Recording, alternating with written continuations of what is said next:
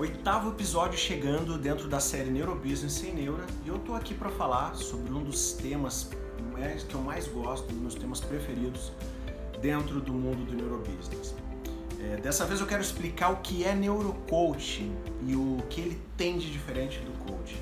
Coaching que a gente conhece, tradicional, que está aí no mercado. Né? Bom, primeiro, é importante a gente entender que o sufixo neuro foi adicionado para diferenciar a proposta do coach tradicional das propostas que acrescentam diversos conhecimentos sobre o funcionamento da mente humana no processo de coaching. Adicionaram neuro a tudo hoje, né?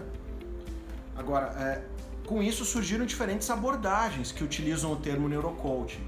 É, porém, não significam a mesma coisa. Né? Existem abordagens que utilizam, por exemplo, princípios da psicologia cognitiva, psicologia comportamental, além de programação neurolinguística, e também existem alguns uh, que usam neurociência associado ao processo de coaching.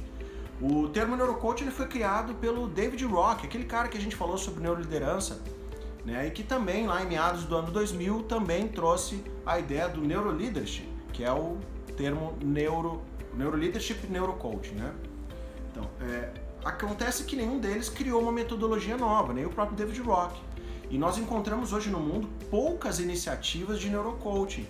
É, e mesmo assim, todas utilizam a base, os métodos e as ferramentas tradicionais do coaching associadas a esse neuro, né? Só que aqui na Infinity, a gente desenvolveu uma metodologia de neurocoaching baseado em neurociência e desenvolvimento humano, porém sem utilizar esses métodos do coaching tradicional.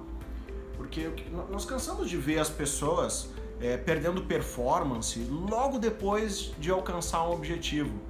Ou então a gente costumou ver várias pessoas, por exemplo, um cara tentando se tornar um gerente comercial para ganhar mais, mas no entanto ele odiava vendas e odiava liderança.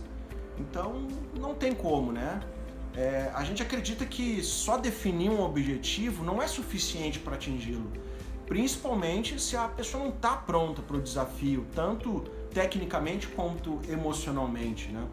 E o, o, o, coaching tradicional promove o não julgamento, o que permite a construção errada de objetivos. O coaching não se envolve, né?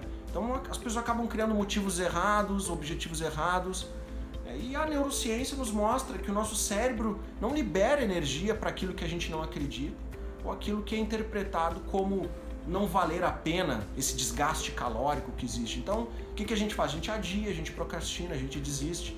E experimentos mostram que conquistas não monetárias são fracas diante de conquista emocional.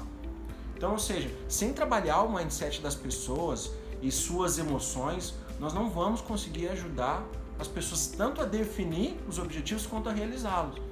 Então, por isso que a gente criou uma abordagem totalmente nova que se baseia em seis pilares: é a formação do mindset, o entendimento sobre a memética e a genética, a mudança de hábitos e comportamentos, o entendimento da fisiologia e a criação do propósito de vida. Então a gente criou um formato baseado numa jornada de descobrimento que a gente chamou de Mink Life, ou seja, o método infinito de neurocoaching para a vida, onde cada um dos 12 encontros funcionam como se fossem fases a serem superadas em prol do resultado individual.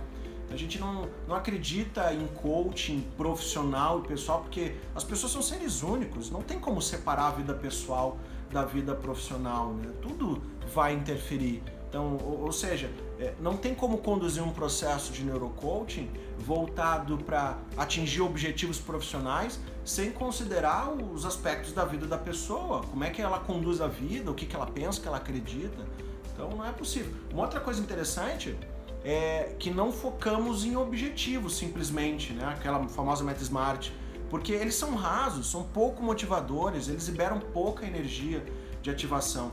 O que a gente faz, no entanto, é ajudar as pessoas a encontrar o seu propósito de vida, a descobrir os seus talentos e como que elas podem ser felizes em suas vidas, onde esses resultados, eles são só consequências e não o fim, como no coach tradicional. Então é isso. Espero ter ajudado vocês a esclarecer algumas diferenças e a conhecer um pouquinho do nosso trabalho. E se vocês acreditam nessa abordagem do neurocoach mais humana que a gente faz, compartilha, compartilha com seus amigos aí e vem conhecer um pouquinho mais, tá bom? Grande abraço.